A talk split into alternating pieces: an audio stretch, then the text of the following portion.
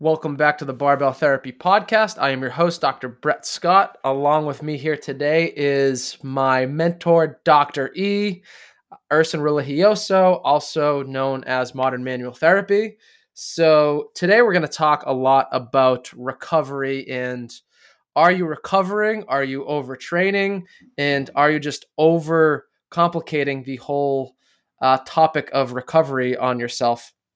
And uh, some fun facts we have, some upcoming things is uh, I'll actually be starting a course with Erson called Modern Barbell Therapy. So we'll be rolling out a course online and in person soon where I will be teaching clinicians how to uh, look at strength training and how we can uh, put that into or integrate that into the physical therapy space or movement practice space and giving clinicians the tools they can use to assess things like the deadlift, the squat, the bench press, uh, and even the Olympic lifts, and what we can do to treat athletes uh, a little bit better than we have in the past. As a lot of athletes have come to me where rehab has failed them. So I hope I can bring this to other clinicians that might not have uh, a complete understanding of strength sports and strength athletes and how to best manage them.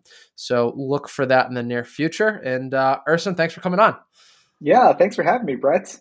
Uh, it's always good to be on your podcast. I know we swap every once in a while, but it's uh, yeah. I mean, in terms of your course, I think that is really needed to to. I mean, I, I've lifted my entire life. Um, i I used to be quite a bit bigger than I am now because mostly I, I, just run. I do lifting enough to, to maintain. But yeah, even after seeing a couple of your modules, I just thought I who had a bench press safely. And then after seeing, you know, someone who almost set the world record in juniors uh, in her form, I just thought I don't know anything about bench press. This course is so needed. Um, yeah, I think there's a lot of misconceptions about how to do things and how to regress things, how to progress things, and how to recover. Um, clinicians, even if they have lifted regularly, are not often strength coaches or perform. You know, um, they don't typically work with only that population. And even if you are a coach, you may not um, know how to treat or manage injuries. So I think it is a really needed needed thing um, because I'm uh, so one thing I'm sick of hearing whether it, it's for any kind of athlete really or anyone who enjoys a particular activity is just not to do that activity. There's always ways around modifying the activity and and doing the things you love and taking it away completely isn't usually a good answer. Yeah, to lead right into that with our discussion for today is is recovery, and so from my perspective of what I've seen over the years is people come in and it's like, oh, I can't, I just stopped doing this completely because um, I couldn't do it and it was hurting and uh, I tried everything and it just didn't work. And part of that has been diving deeper with these patients and looking at, you know, is it the actual activity that was bothering you, or is it something environmentally with your recovery or what you're doing, or maybe something you're not doing? And I think these days recovery is looked at as this activity where you have to go to one of these new recovery spas and you sit in the Normatec for an hour and then you get a liquid IV drop and uh, you know you're making sure you're sleeping 10 hours and taking all these supplements when really uh, don't forget about um, pure oxygen too. Yeah we need to get in the hyperbaric chamber and yeah. also the uh, the ice freezer there for 30 seconds. But really like we yeah like you said before we've gotten along just fine up until this point without these things. And so what other things are we doing that uh, we can look at as a patient uh, or someone that's in pain that can um, that we can do to get better? Right. I think one of the things is when someone says you know x exercise ended up making me worse uh, i always say it's the two hour rule the two hour rule in general is if you're doing a certain activity or in, in our case, if we're doing a certain treatment, people say like, "Oh, so much better or so much worse." Many times you do a mobilization as a therapist, you do some kind of treatment, or you prescribe a certain exercise. You're like, "Oh man, I'm a, that made me so much worse," or you think running makes you, your knees worse, or you think deadlifts make your back worse.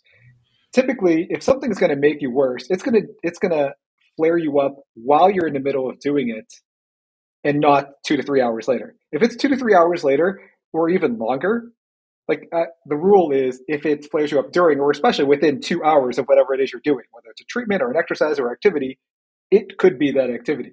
If it's like 24 hours later, like a lot of patients like, oh yeah, man, I think you did whatever you did, it made me so much worse.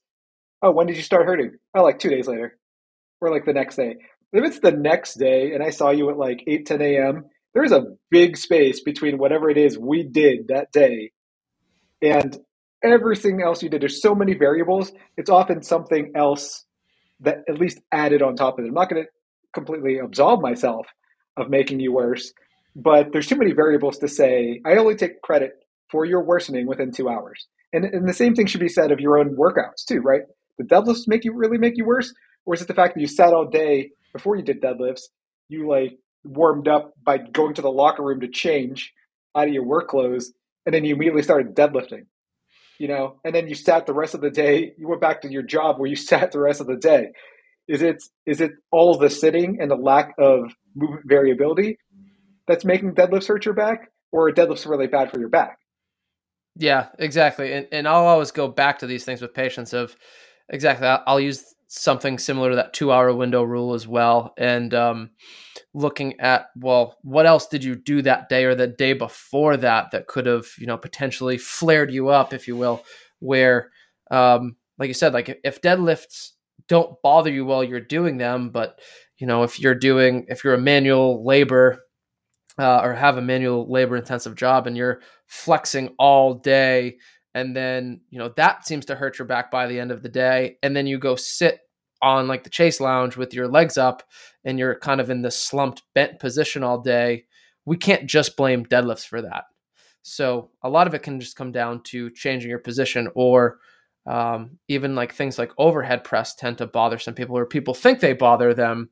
And you know if we find they have like a spot positive Spurling's test where we put their head back and that recreates a shoulder pain um, but they're spending most of their day overhead and then they sleep on their belly with their head like this in that same position. We can kind of know that those things are going to attribute to a sensitivity there that uh, instead of going to a hyperbaric chamber and all these things what what would you propose we could do erson well, I'm really big on movement variability, right? Like for most of my spinal patients and, and some of my extremity patients, you know, limbs, say like arms and knees and whatever, I also recommend just go on two regular walks a day. Uh, make sure that you break up, especially if you have a, a, sitting job, make sure that you break up sitting as much as possible. Uh, I, I never understood sitting jobs, especially when people have low back pain. They're like, oh man, it hurts so much to sit, but literally you just sit all day and you don't ever change positions. Uh, I, I worked for an insurance company for about five or six years while my clinic was just starting up. And I would always think to myself, I'm going to do one more phone call. I'm going to do one more case. Meanwhile, I actually had raging sciatica. My leg was going numb. And I would just think, I'm just going to do one more case. I could tell, I could tolerate it. But, you know, before I knew it, four, four or five hours had gone by. And it was very hard for me to calm it down then. So I developed this strategy, which I also tell, in addition to the just daily walks, to kind of break up break up the activities and, and prevent things from like forward bending and sitting to from adding up, I started drinking like 20 ounces of water almost every hour because what I always tell patients is you're going to go to the bathroom. When you go to the bathroom, then you end up, um, you know, re- then refill the water, and that's that is enough to to prevent that from adding up because you're sitting long enough to actually cause your back to hurt or your leg to go numb or your arm to go numb, but you're not going to pee your own pants. I mean, and then if you have if you end up wearing depends by trying out this strategy, then these strategies are not going to work for you, and there's probably some other issues. But uh, that ends up being a good strategy because people literally have to be reminded. If they're not reminded by their pain, they're going to be reminded by their bladder. So that's that's one of my favorite strategies to tell all spinal patients, and it usually doesn't hurt to be more hydrated anyway, because most people think their urine should be the color of Mountain Dew when it should not. This is very true. Yeah. Our uh, our 11 year old came out of the bathroom the other day actually and said, uh, "My pee was clear. Is that okay?" And I was like, "I was like, yeah, it's a really good thing." Actually, that, that's the color it usually should be. Yes, she was, yes. she was concerned that it was That's not hilarious. not a yellow color. uh, but anyways, all hydrated. Yes. And uh, and these things are so simple. I actually had a case similar to this come in the other day of someone I've worked with on and off for a while, and uh, he's had this referred hip pain. He works as a contractor all day, and he just goes drives around to different job sites, gives quotes, uh, but he really doesn't get out of his car much, from what I've gathered. And so he's sitting in his car eight to ten hours a day and not really getting out much. And uh, every time he gets up, if he every time he goes on vacation and he's snowmobiling, he's doing all these things, his back and his hip don't bother him. Um, every time he gets back to work, it gets worse. And so we, we discussed a lot of different things. And my, my treatment plan for him was get out of your car and walk more, do more repeated extensions, uh, try to vary your position in your car as much as you can. And he was just flabbergasted that I didn't give him any crazy exercises to do or any crazy manual therapy because he keeps continuing to get better when he just doesn't sit uh, in a in a position for a prolonged period of time. It doesn't have right. to be that complicated. It doesn't. And, yeah, people are really shocked that they are often doing this to themselves, and the solutions can be as simple as move more often. Yeah. Right. The best position is the next position. That's right. Yeah, it's not like you have to sit with a lumbar roll. You have to sit with some kind of pneumatic posture support. If you just moved around, like I'm sitting on a ball right now, I'm just like, you just move around a lot more. Sitting won't add up. Yeah. Uh, and so we we talk a lot too, and a lot of people that have seen me before know that I am uh, big on repeated motions. Uh, a lot of people. Where'd you get that from? Yeah, I got it from this guy right here. So okay. uh, people have done pl- pl- plenty of prone press ups with me, repeated extensions and standing, side glides. Uh, people know it as uh, the little teacup exercise or little teapot exercise. So, uh, Erson, do you want to talk a little bit about that and why some of these exercises can be so important for someone with either back or neck pain, or even you know lower uh, or upper quarter pain? Sure. Um, the thing with extension, and I always liken neck extension where your you know head your head is look head and eyes look up your forehead should be able to within um, a certain age range should be able to be forehead parallel to the ceiling which most people think that's crazy without having to backward bend your back like you are doing a limbo contest and your backward bend you should be able to backward bend not quite as much as you forward bend uh, unless you're like a hypermobile person like a gymnast or a dancer or something you should be able to backward bend quite a bit as well um, you know the thing i liken the spine to the elbows. If you think of your elbows, the way that we moved our spine, our elbows would have problems if we treated them just like our spine. So the thing with our elbows is that when we are walking around, our, arms are typically straight unless we're running and our elbows are flexed. But most of the time when you're walking around, you, you move your elbows through a full range of motion. Your spine, very simple research basically shows that the average person bends forward two to 3,000 times a day. And that's independent of deadlifts and squats and any other program that you might be doing you, or sport where you're bending forward a lot. Um, and you know, you add up on to the fact that you are sitting in a slump position in addition to those bending forward two to three thousand times a day, it becomes exceedingly hard to extend your spine. So back to the elbow thing, and what I always tell patients is if you flexed your elbows two to three thousand times a day, but then instead of holding them at your side straight, you kept them all the way flexed and you held them there the rest of the day. By the time the end of the day, by the time you extended them, how would they feel? Most people say like, oh, it wouldn't feel good. It would feel pretty stiff. But that's just after one day. You do this day after day after day, and it really adds up. And then you're like, oh, I hear deadlifts are good for runners. Uh, everyone should do uh, you know, strength training is great for injury prevention. Yes, it is, but I mean, it, it's it's injuries and pain tend to happen when your activity exceeds your capacity. And if you don't have the capacity to load or extend, and all of a sudden you end up doing like snatches or deadlifts or something that requires spinal extension, it's not going to feel good if you literally don't go into extension. But if you just extended more regularly, maybe you wouldn't have all that low back pain. Yeah. Exactly. And the other thing too, I think, is people get fearful of extension sometimes because um, it can hurt sometimes when they first start to do it. And do you want to do you want to discuss a little bit about that too? Because we have a lot of patients that will will start there and they get a little apprehensive of like, I don't know, every time I've bent my back in the past, it's hurt. Uh, so, what kind of things do we need to think about when we're uh, trying to restore our extension, whether it be in our neck or, or our back. Sure. Um, well, I mean, if, this is also a video podcast. Yeah. Okay. Yep. Yeah. So I have these models, right, um, that are very accurate, and they, I just show them. You know, your spine is supposed to extend and it's supposed to flex, just like how your elbow is actually supposed to flex and your elbow is supposed to extend. For some reason, people don't fear hip extension. They don't fear elbow extension. They don't fear knee extension. Um, and and people always think like, well, I'm going to crank on my hamstring. I'm going to crank on other things, but they don't. Not to say that you should crank on your spine, but it's again goes back to my elbow example. If you do this day after day after day, this is certainly going to feel stiff, and it certainly it might even hurt to do if you've been doing if you've been holding your elbow like this for years, and then someone's like, hey, you know what? Start doing this. And it's not like prone press ups and extensions, they're a great exercise, but if you haven't done it in a long time, it's certainly going to feel stiff and possibly hurt. And that's where certain treatments like manual therapy, needling, soft tissue work, that kind of enables you, and it kind of convinces your brain that these motions are okay to do and these positions are okay to do. Because if you do something enough, your nervous system is either going to say, give it a green light and say, this is okay to do. Um, and then but if you don't if you don't keep up with it at a high enough dosage you just lose the ability to do it again because your brain is always trying to protect you. And if it thinks that a spinal extension is dangerous and you you you know you maybe you go to a chiropractor or a pt they do some manual on you you you get extension for like an hour or two. If you don't keep up with it at a high enough dosage you lose it. That's where that whole um, term called grooving comes from. You know you know grooving? Mm-hmm. yeah. Grooving is kind of like if you're skiing or snowboarding down a mountain, the first couple times you make the path, it's hard to make the path.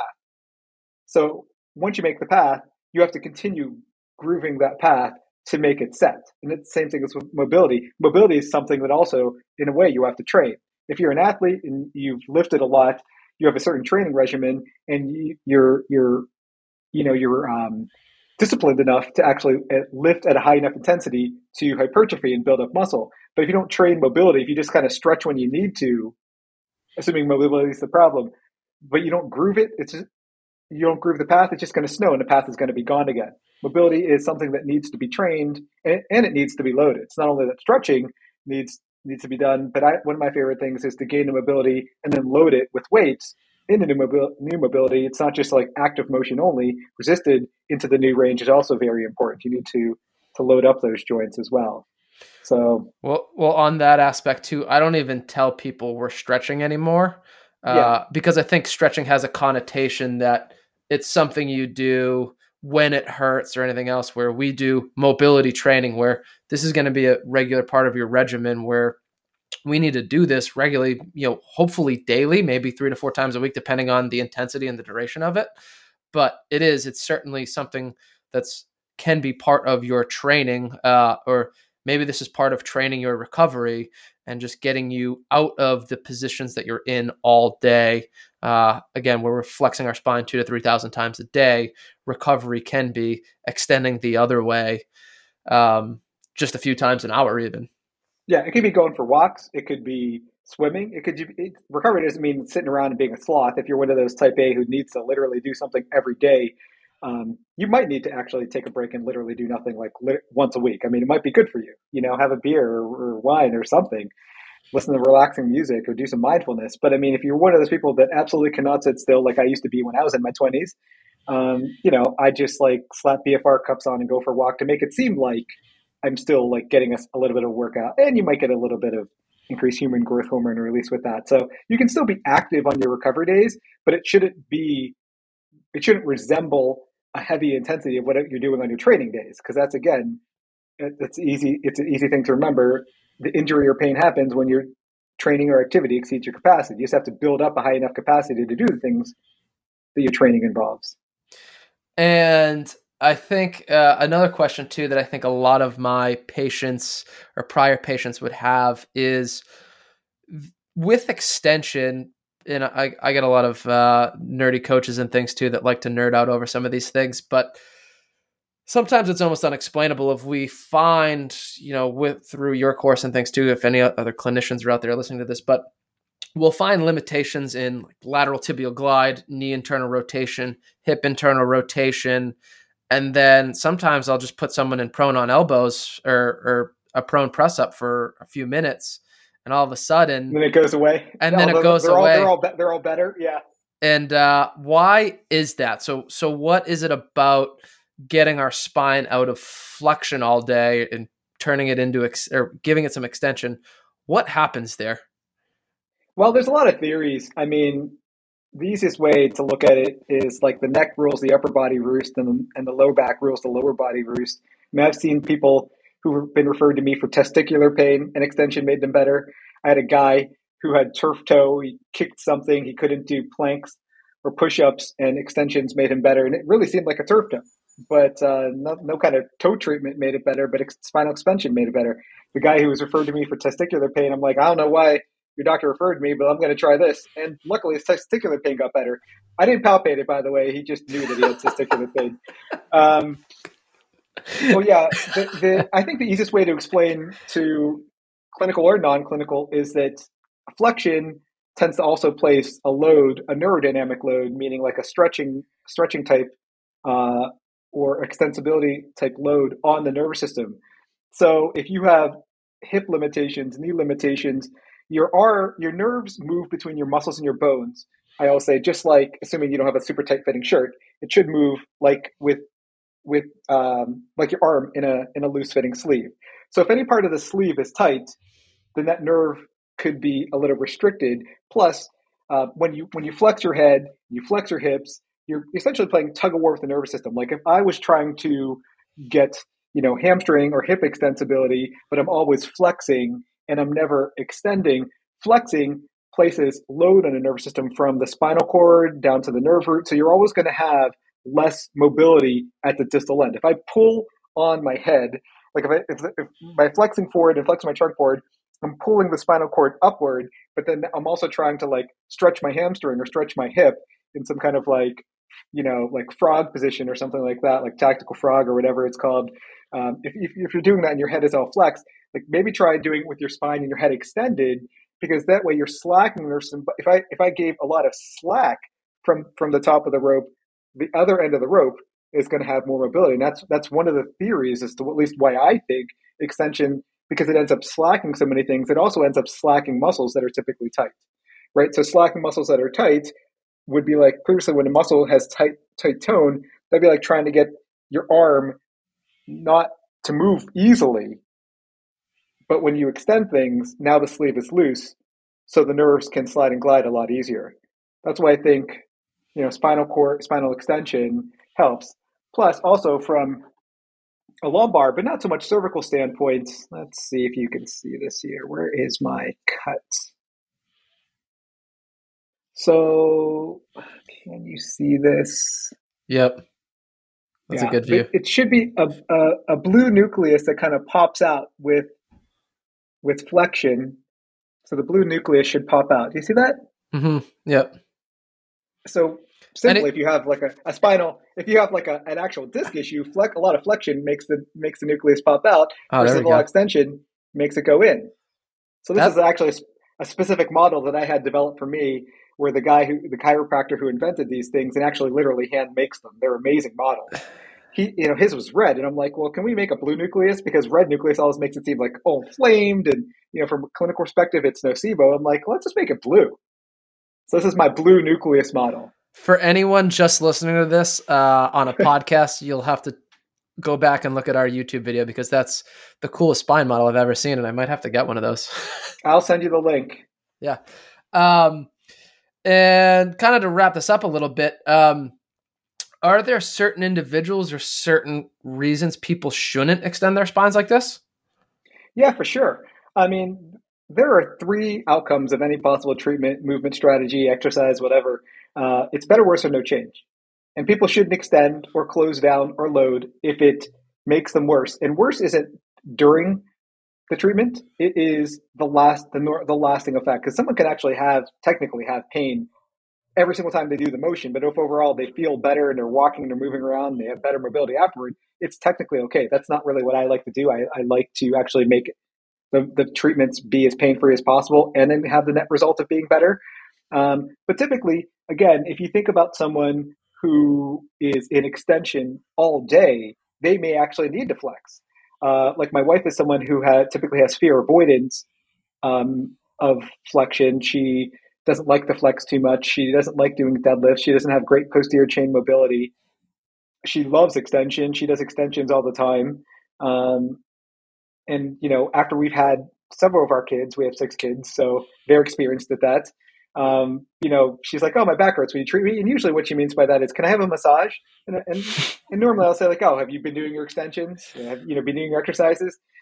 So she's like, "I tried my extensions, and this is again shortly after we had we had a child, but they're not working." I'm like, "Oh, well, let's try flexion," because if you think about someone who has has been in a huge anterior pelvic tilt, stuck in extension for an for an entire third trimester, that's three months of being more in extension than flexion. Other patients who I know, um, you know, if you're a sway back, like meaning that like, you're overall stiff, if, if when you're standing up, your shoulders actually are in back of your pelvis, the majority of time you're upright, you are extended, you actually might need flexion.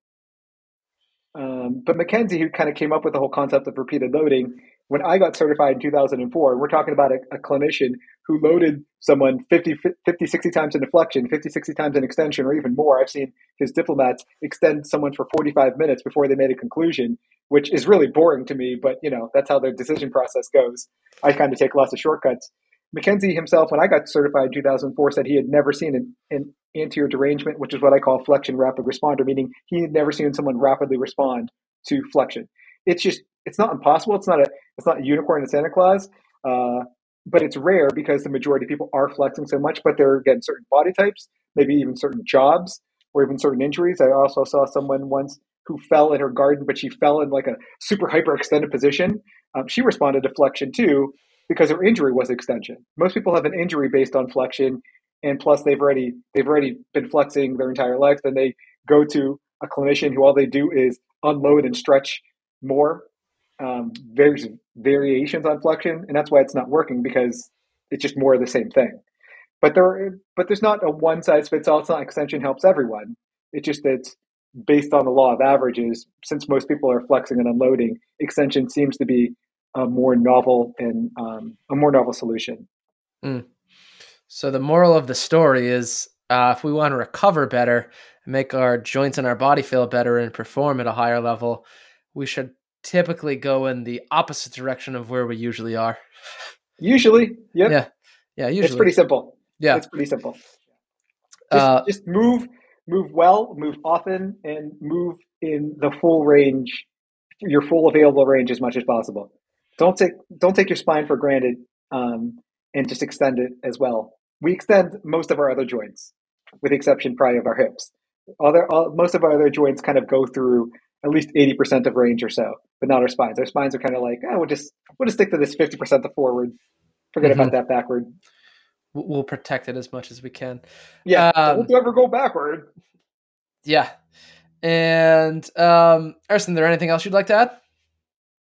No, hey, you know what? If you find this stuff useful, I do post a lot of stuff which is generally helpful just to athletes and, and the public as well. You can follow me at Modern Manual Therapy on Instagram, Facebook, and YouTube. Cool. And look out for our uh, modern barbell therapy course coming soon for PTs and for uh, coaches as well, and any PTs, OTs, athletic trainers, chiro, sport, sport, right, uh, rehab minded chiros. Yep. Curious people, I guess. Yeah, literally, pretty much anyone that wants to learn more about um, dealing with strength athletes or people that like to lift weights that are in pain and you don't feel like you have the best handle on managing them as a movement provider, um, I would say this would be a good course for you. And so, yes, if you guys have any questions, um, I would definitely follow Erson's content, like he said. Uh, you can also shoot me a message as well at barbell.therapy on Instagram or shoot us an email through our website, barbelltherapyandperformance.com. Um, I can answer some questions too as well about what the course will contain. As we've recorded most of it now, and we're just finishing up the time, the uh, final touches on it before we put it out there. So um, I hope you guys enjoyed this podcast, and I hope to see you next time. Give them five star rating. That's right. Yeah, add th- th- throw us a five star rating on uh, on the Google, Spotify, whatever podcast, or wherever you, listen, you to, listen to podcasts, or wherever you listen to podcasts. Because that's one thing I haven't done yet, as I'm uh, trying to grow this podcast, is ask for uh, for ratings and and subscriptions. So please subscribe to it too. All right. Uh, thank you, Erson.